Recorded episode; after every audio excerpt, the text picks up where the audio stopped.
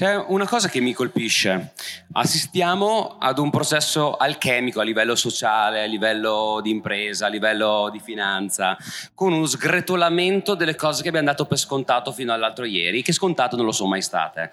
Una delle cose che chi fa HR soprattutto si trova ad affrontare è che le leve motivazionali che funzionavano su un ter- certo tipo di, di eh, generazione, in un certo momento storico, non stanno più funzionando oggi a maggior ragione con i giovani. Una delle cose più belle della varietà che, che abbiamo, a cui abbiamo assistito su questo palco è notare quanto sia pulsante questo allineamento allo scopo, questo senso di contributo, questo senso di esercizio, questo desiderio di essere motore della felicità altrui da parte di ragazzi che si sono alternati su questo palco. Ti chiedo di condividere un tuo pensiero intorno a questo contrasto, confronto, integrazione di, di, di generazioni. Ma non esiste questo contrasto. E... Ehm... O meglio, dipende dove ci vogliamo mettere come piano d'ascolto rispetto a... Noi stiamo entrando in una dimensione storica nel cui tutto sarà un contrasto. Non so chi, chi c'era Sirmione quando ho avuto l'onore di essere, scusate, esco dalla luce frontale Ok, no, giusto per capire quanti stavano per riascoltare alcune... Noi sostanzialmente, a me piace studiare da tantissimi anni con eh, filosofi, scienziati, artisti, economisti in giro per il mondo, col quale si sono creati dei gruppi di lavoro e di studio, quelli che sono i grandi scenari, i grandi trend.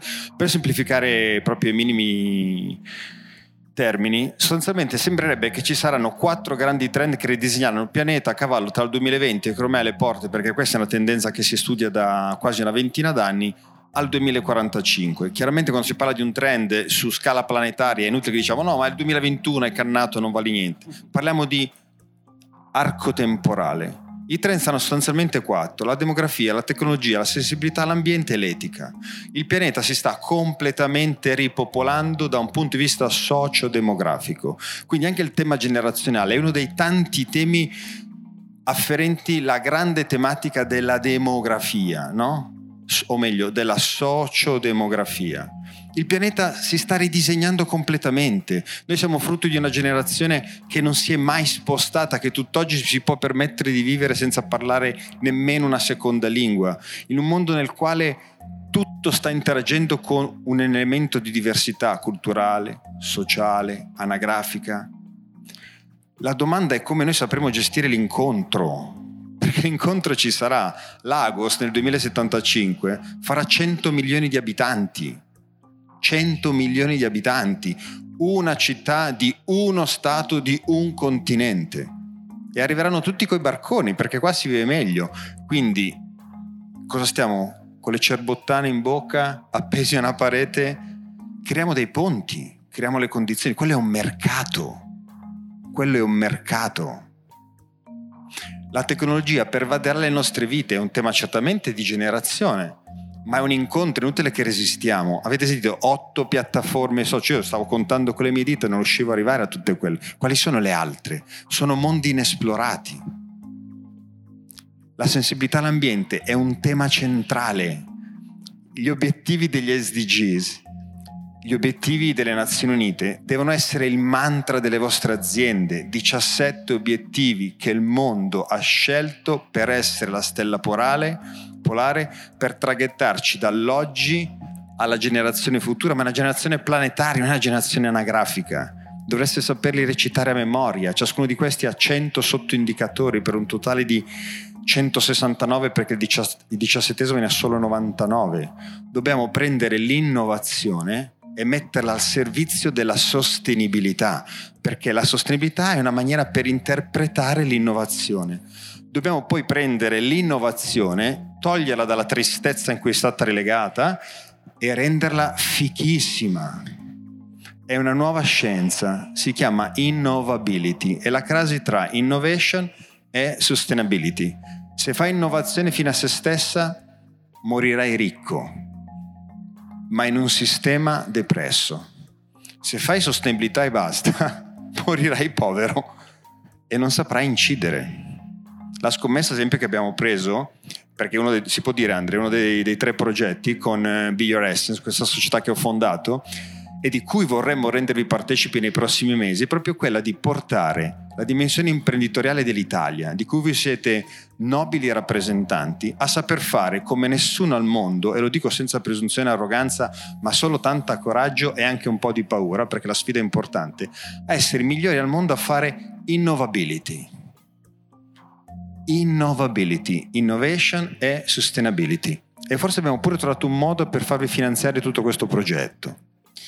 Dopodiché uno dice, vabbè, quindi cosa manca? Manchi tu, manca il coraggio. Quindi noi abbiamo già, lo scoprirete nelle prossime settimane, un progetto fantastico per fare innovazione e sostenibilità mettendo al centro l'uomo da cui gentilmente hai deciso di partire.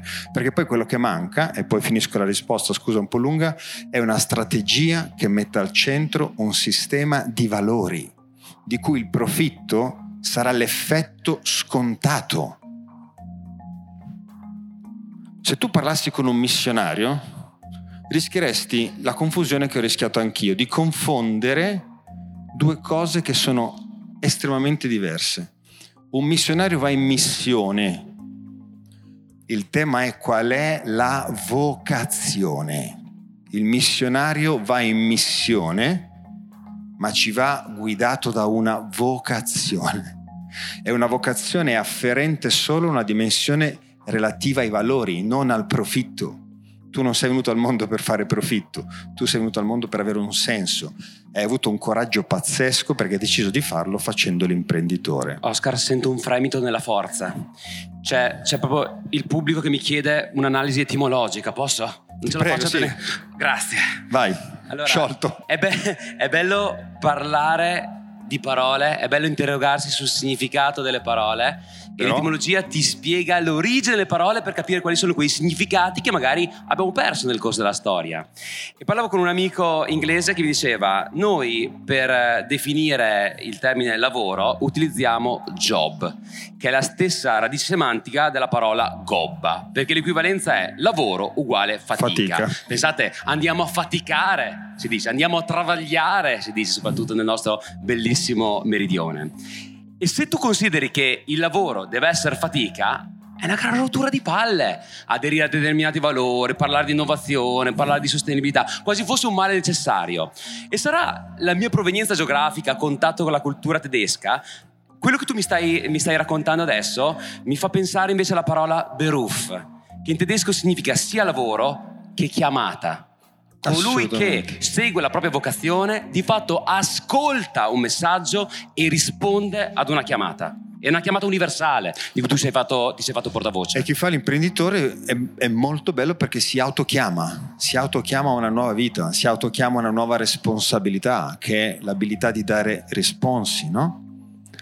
Siete, io li chiamo i nuovi eroi, ne ho scritto un libro, persone che hanno deciso di fare della propria vita un, auspicabilmente un dono e di fare di questo dono qualcosa di significativo per l'insieme. Mai come in un momento storico come questo chi fa impresa ha la capacità di incidere su scala planetaria negli interessi propri dell'altro, della collettività, del pianeta, della pace.